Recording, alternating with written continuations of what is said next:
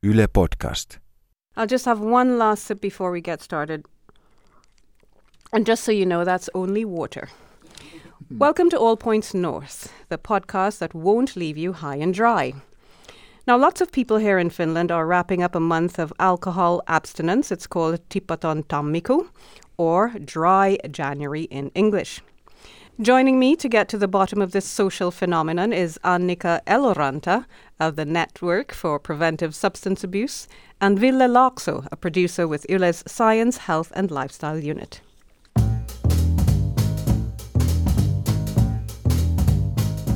You're listening to All Points North, where we take a look at the stories behind the headlines.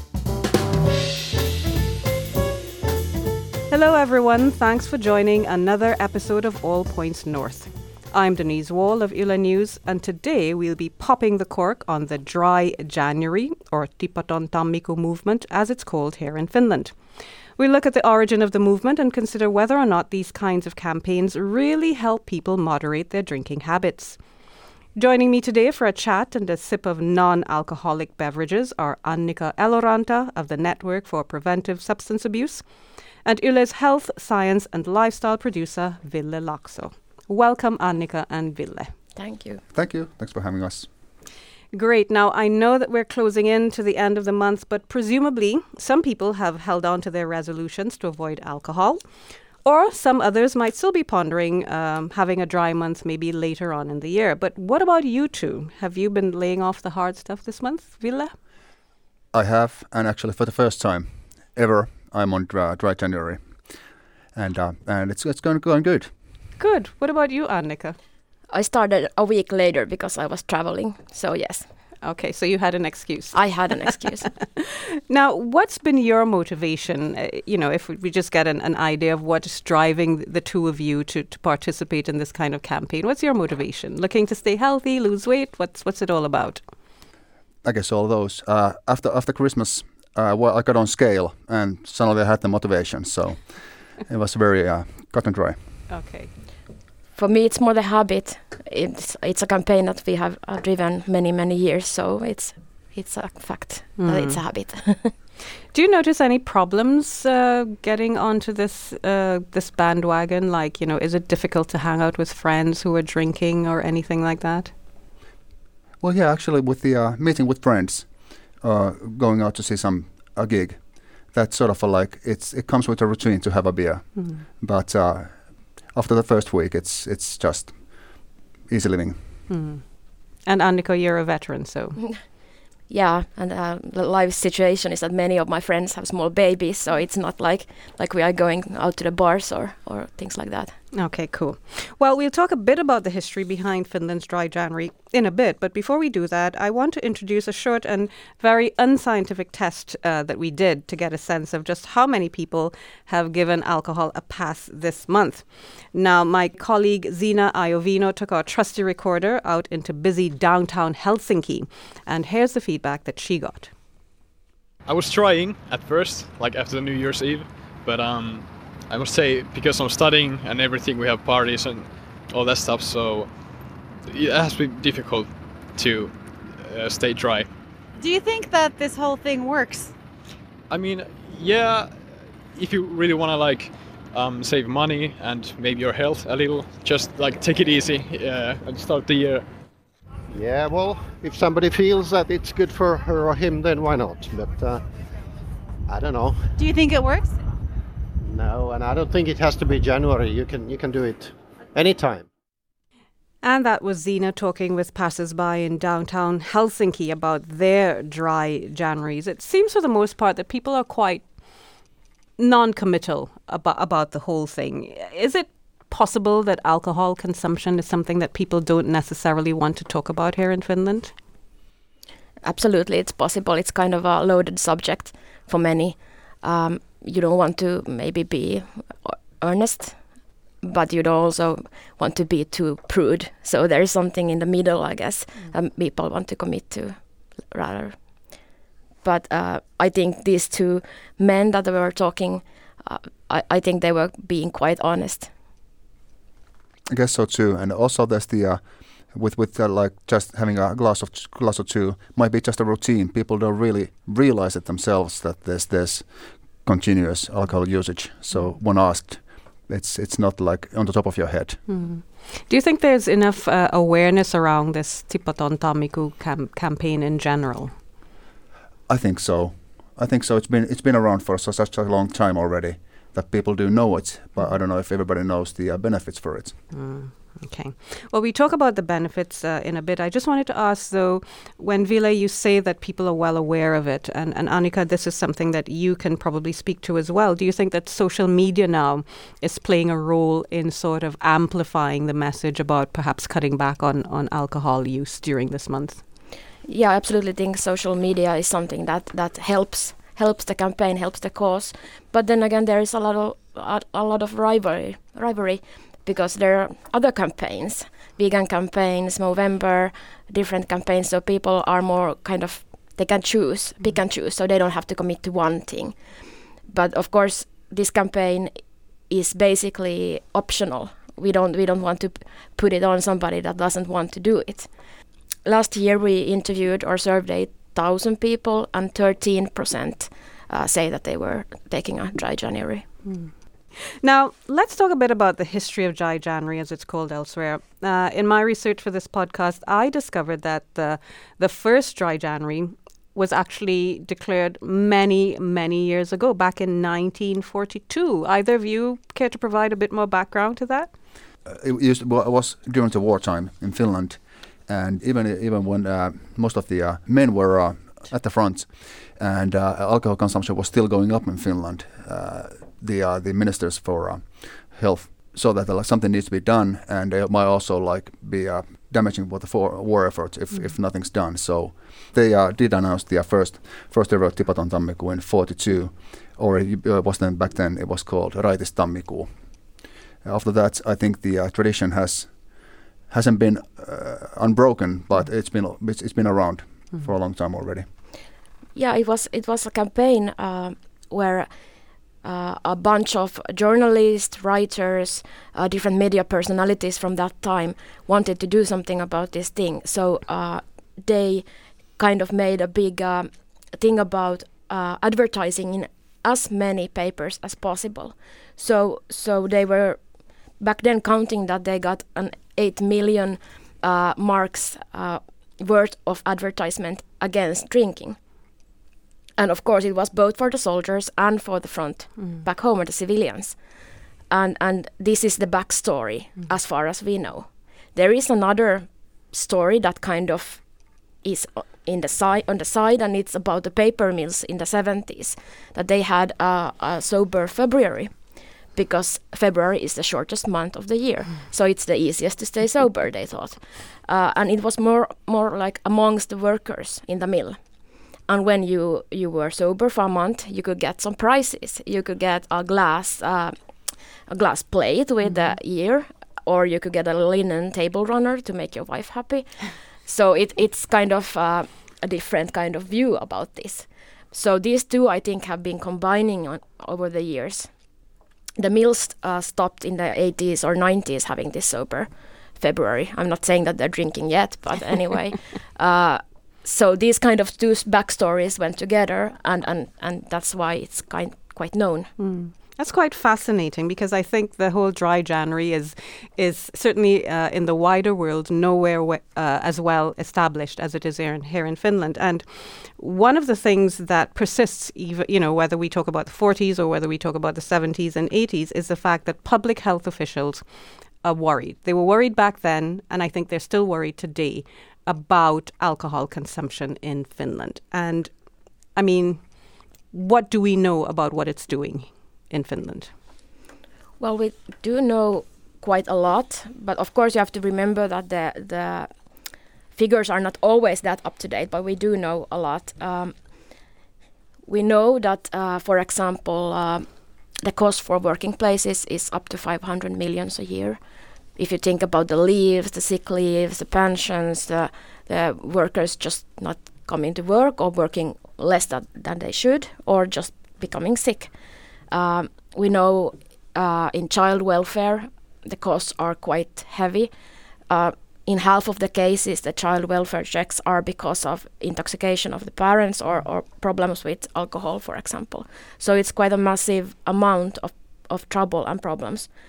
Um, we know the cause, but of course, uh, the people themselves and the families themselves suffer, and also individuals suffer themselves. Mm. So, so the costs are quite vast. Mm.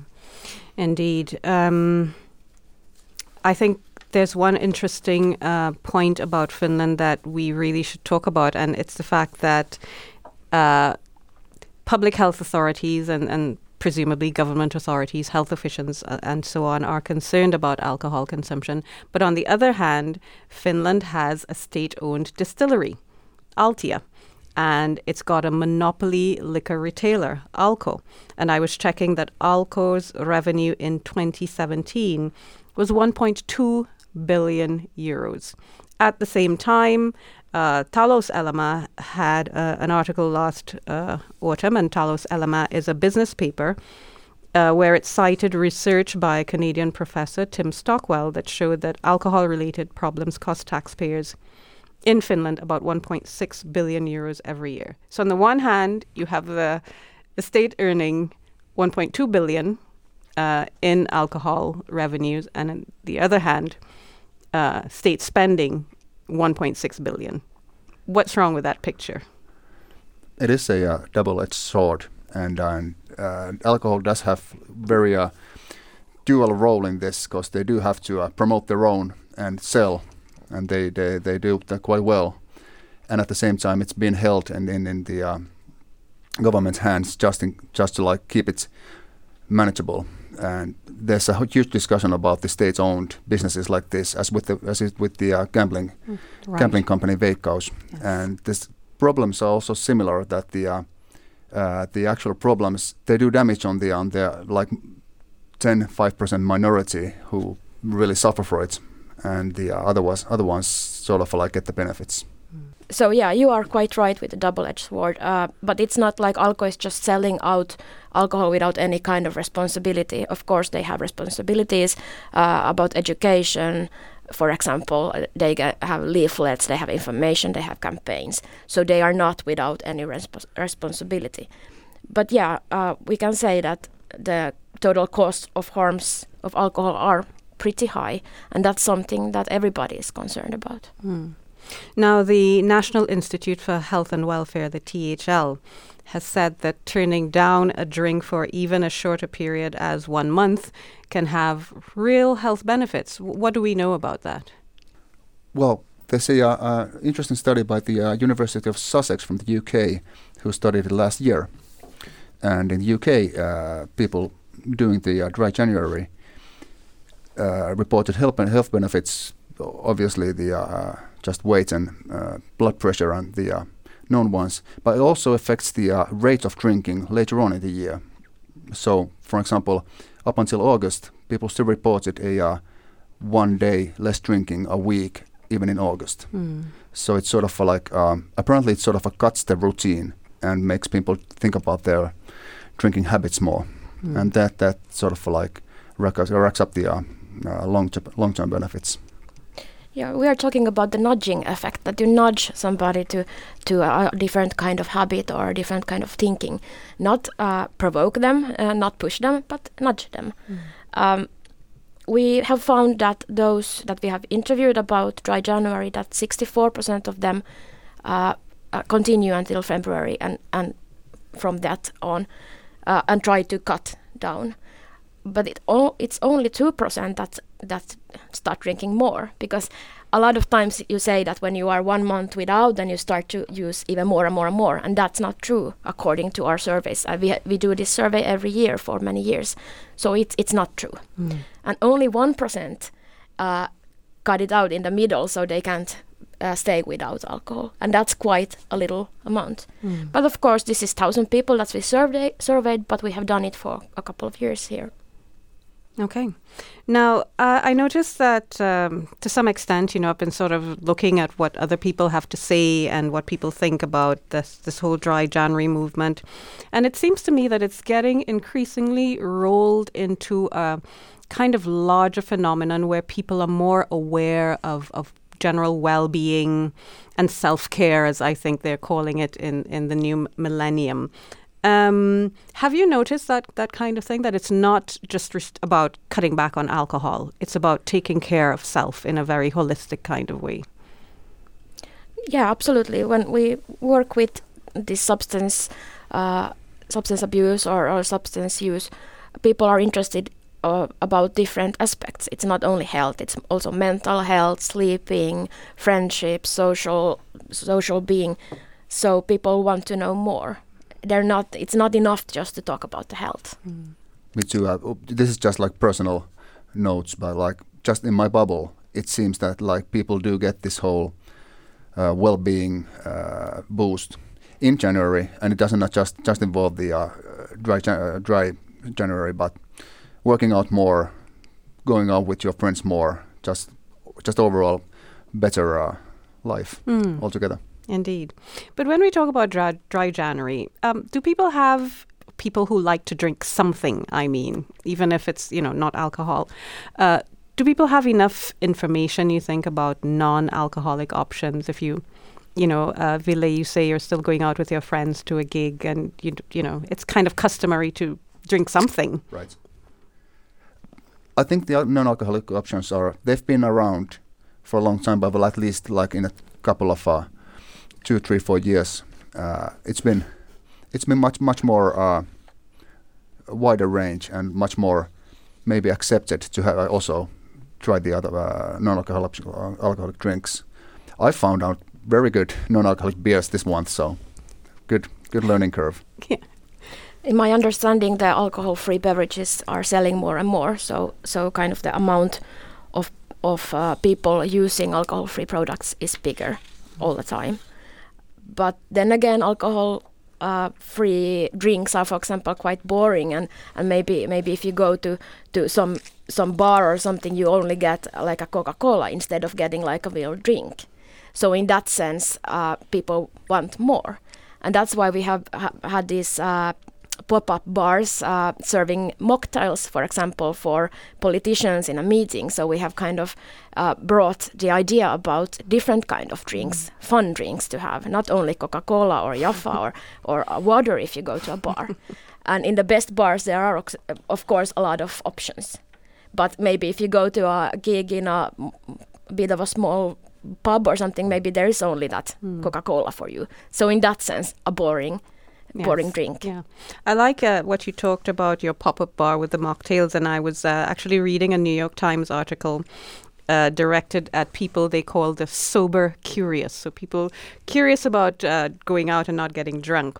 And they talk about how a growing interest in sobriety is even opening up new opportunities for the bar business. So, you might actually see uh, you know, maybe a year or two from now, that there are even wider options as you talk about mocktails and, and non alcoholic beers. I myself am a big fan of non alcoholic beers. So, Yes, it doesn't reduce the uh, items, but like does add up on many levels. Hmm. On the, uh, it's it's yeah, it's good.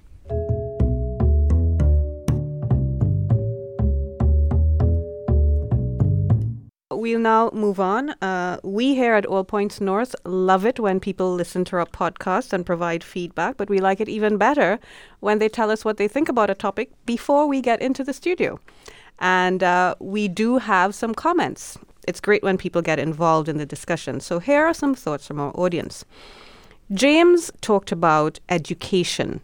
Uh, someone had mentioned before him that uh, people need to be educated about the, the, the potential drawbacks of, of overconsumption of alcohol. And he said education is not the issue, attitude is the key. But how do you influence attitude? And he says it's by example. And the question I have for you both is Is there enough of a national conversation in Finland about how people at the grassroots level, for example, even families, should discuss alcohol use? That's a pretty good question. We think uh, at the NGOs that you should start to talk about alcohol quite early. So many families might think that maybe the school takes care of it. So when they are on the sixth grade or seventh grade, maybe they're think- talk about alcohol then. But you should talk about alcohol much earlier. Uh, a three-year-old sees alcohol. A four-year-old sees tobacco or or or talks about it. So you you should start quite early. And children are curious, and children want to know, and and children don't like to be told that they can't know. They rather know. Yeah, and it does seem to be about the attitude quite a lot because uh, uh, alcohol is more available now in, in store in, in grocery stores, and it's the harder harder drinks too. And yet, uh, uh the uh, young ones, the 16 year olds, are drinking less and less now. And apparently, uh, it's much to do with the parents being more strict. It's about how the alcohol is, is being shown, as in in a public discussion, but also like uh their friends, other youngsters, staving off, and that sort of like creates a uh, self-replicating loop, mm. and uh, very good results on the uh, on the younger front now. Yeah, the the issue is that that when they turn 18 and they have the freedom to go up to a bar or by themselves, then the drinking gets kind of heavier. So so yes, the younger generations are a bit more sober, but there is a issue still with the year 18. Yeah, that's true. That is sort of like the uh, the Finnish Rumspringa happens at 18, and then uh, you'll see in a couple of years how, how it turned out. Now, one thing I, I wanted to, to, to raise uh, in relation to what James was, was discussing there is that what kinds of examples do we uh, provide for our children? And I was having a look before I came in here uh, on online at uh, a product like, you know, the Moomins kids party drinks. So it's a it's branded with the Moomins, which, you know, all kids love. It's a children's cartoon and from the books and so on. It's in the shape of an adult's uh, champagne bottle. Uh, and it's it's exactly the packaging that you would expect from a champagne bottle. So it's got the the foil wrapper and you pop the cork and, and so on. Do you think that sort of runs the risk of normalizing the, the drinking habit for even kids who are way younger than 16? That's a really tricky question, and it's something that we were pondering upon when the alcohol leg legislation changed, and and much earlier. But we haven't really focused on uh, on separate items and thinking about this bottle or that bottle. More about the the way of talking about things because we can't always hinder everything new. We can't be there to say don't look at that bottle or don't buy that or don't do this. No nanny state. Yeah, yeah. but we can we can teach parents to talk with their children and to also uh, think about parties that not every party has to have a champagne bottle. Not for the children or not for the adults. You can drink something else. You can have a juice party, for example, just like to to put it out there but but maybe it's more about talking than about separate items. I would agree. The uh, uh, it's it's about how you talk about alcohol and openly and and like without without damning too much. Uh, the uh, the uh, children's world will anyway somehow reflect the adult's world. So if there's champagne bottles, there's, if they're gonna see it, then then having the Moomin champagne bottle is it's normalizing the thing or is it worse to like make it a big sin and not talk about it? That's uh, uh, that's a trick question. Question for you though, Ville. Uh, we're talking about having national conversations uh, on on various levels. Do you see a role for the media in sort of facilitating that kind of conversation? Sure, sure. The the uh, the health benefits or the uh, threats of alcohol are pretty well known and they're pretty well reported. But it's still about how, how the whole alcohol culture is being portrayed if it's a good thing or if it's more freedom or if, if there should be sort of like a, a discussion on the whole role of alcohol. And that's that's how uh, a media should have a, a bigger role in it. Mm. Now, uh, I'll go to another comment from Nadir. He had a view on the education issue. In his view, he said that the dangers of overconsumption of alcohol are not emphasized enough. Many people don't even call it a drug and bars hold drinking contests, for example. It's seen as a social thing. He said that cigarettes uh, packaging nowadays have images of diseased lungs, for example. And he's proposing that something similar be done with alcohol labeling. Would you support that kind of shock and awe approach? I, I love this question because alcohol labeling is something that we are quite active in right now. We are doing cooperation with Eurocare, that is uh, on the NGOs on the EU, EU level, and we just had in October a big conference about this. But uh, as a little surprise, maybe for you, uh, the alcohol companies uh, and the industry has just agreed to start to put even the ingredients on their labels. So we are quite far from uh, from pictures or warnings. So if we just got the industry to even tell us what the bottles have, then we are far away from from other text. But maybe maybe someday there will be a bit more warnings on the labels, and and a lot of companies already have some warnings. But for example, the wine industry is quite against it. Yeah, it, it's at least uh, yeah with wine you could see that as it's seen as sort of like a. Uh, goes with goes with food and it's well like culture thing and uh, the the warning labels on booze altogether not a bad idea, but I do think the uh, comparison to cigarettes is still a bit far off. As this, I think uh, the uh, the uh, cutting down smoking happened mostly on on public readiness for it, and then the labels just like sealed the uh, deal. That's how I see it, and uh, I think still the alcohol culture is much stronger in in fin- Finland. So it's a still good way away. Mm. Speaking of alcohol culture, Giacomo said that the problem is that the drinking culture in Finland is not about enjoying the quality of a good drink or wine, but rather about drinking as much as possible. Uh, I mean, we know about these so-called booze cruises, as we call them in, in English, where you you take a trip to Estonia, or maybe nowadays to Latvia or something to get cheap alcohol. And Kalsarikännit has been written about extensively now internationally as a, a, clever and quirky Nordic thing. And these all seem to suggest that Finns have a bit of a problem with moderate consumption. Is that a fair observation? Uh, well, in, in the sense of, of how, how much we drink, we drink 10.4 liters per person per year. If you think it's a it's uh, alcohol in like 100% strength, mm. that's quite much. It has gone down a bit uh, since 2007 when it was up to 12 liters, but now it has gone up again, uh, probably because of the alcohol legislation. But it's it's quite early to say. We don't know yet. But for example, in Estonia, they drink 15 liters, so so the change from Estonia to Finland is quite big.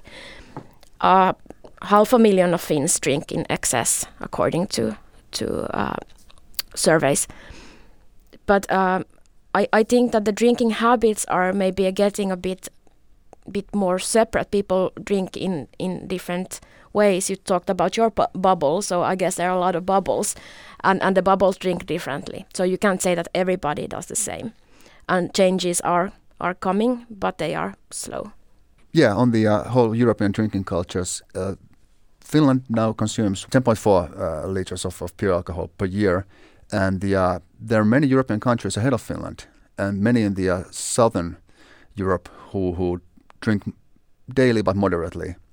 But when you look at the uh, people getting drunk uh, charts of Europe, then that's that's when you get like the Nordic countries and the uh, Eastern countries well re- represented, and that's uh, that's the uh, like the reality of, of, of Finnish drinking, I guess, and that's why it's it's been seen more of as a problem, mm. as as well with the uh, maybe Italy who do enjoy their wine, but yeah, so they uh, um, I guess Finland is now fourth in in the uh, in the uh, 2017 charts of of people drinking themselves drunk, so that's at least five uh, units of alcohol per per case. We'll take a final comment from Tina. And she said, How about better access to mental health care? Seems like something unrelated. But she argues that very often excessive drink, drinking or alcoholism is linked to the drinker's poor mental well being. Is that is this something that you found in, in your work? Yeah, that's the case. Uh, it's difficult to get mental help uh, mental health care, but also difficult to get uh, care for your substance abuse. So in many cases, it's unknown which was the first factor. because, for example, alcohol uh, use in excess will uh, will cause depression. And and the other way around, if you are very depressed, maybe you want to medicate yourself with a glass of something, or or you think that a, a, a nice evening out with your friends helps, but then yes, the next day you even might feel even worse. So there is a really really tight combination about these two, and it's hard to say Mm. which came first. So it would be important to get uh, mental help easily, but the substance abuse should always been talked about, always been questioned about. Actually, every time you go to a doctor, it would be good good to be asked, "What about your substance abuse or substance usage, alcohol use?" So, so I think there should be an awareness of the both. That's about all we have time for this week. Uh, big thanks to you both, Annika and Ville, for joining us uh, and uh, for sharing your thoughts about this month of um, moderation and motivation, I hope, and I hope it goes well. Do you think it will stick for you, Ville? I'll definitely go another January next year, at least. Okay. Either of you working on anything related to this particular Dry January Tipaton Tammikuu uh, campaign that you'd like to share with our audience? Well, as I'm working for substance uh, abuse uh, prevention NGO, everything I do has to do with this. But right now, I would want to want to uh, talk about the campaign itself in the in the sense that this year is quite uh, opposite to to men and younger men because we have uh, in our posters we have three men sitting in a sauna and eating a icicle, not not drinking a beer. So we want to people to think about their habits. So maybe I want to put out there a cha- challenge for everybody think about their habits, uh, stop and, and, and think, and maybe choose new habits and try new habits. And then if, if it doesn't work, then try again. So so to stay positive and, and to be interested in your health and your well-being, that's something I, I hope everybody does. That sounds good. Ville? Cool. And uh, yeah, a colleague of mine is working on a news piece about the uh, long-term benefits of, of dry- dry January. So to be heard from soon. Okay, we shall certainly look out for that. Now, uh, good luck to you both on your endeavours. And of course, I'd like to thank our audience for joining the conversation on All Points North. Remember to stay in touch via the Yle News Facebook, Twitter, and Instagram accounts. And of course, get the latest news updates on our website at yle.fi forward slash news. Our woman about town was Zina Iovino. And today's show was produced by Priya Ramachandran D'Souza. Thank you, Priya. The audio engineer was Yami Alvinen. Thanks for listening. Join us again next week and remember to drink your water. You've been listening to All Points North, a podcast produced by Yle News, a unit of the Finnish Broadcasting Company. For daily news from Finland in English, head to yle.fi slash news and follow us online at Facebook, Twitter, and Instagram. You've been listening to Yle News.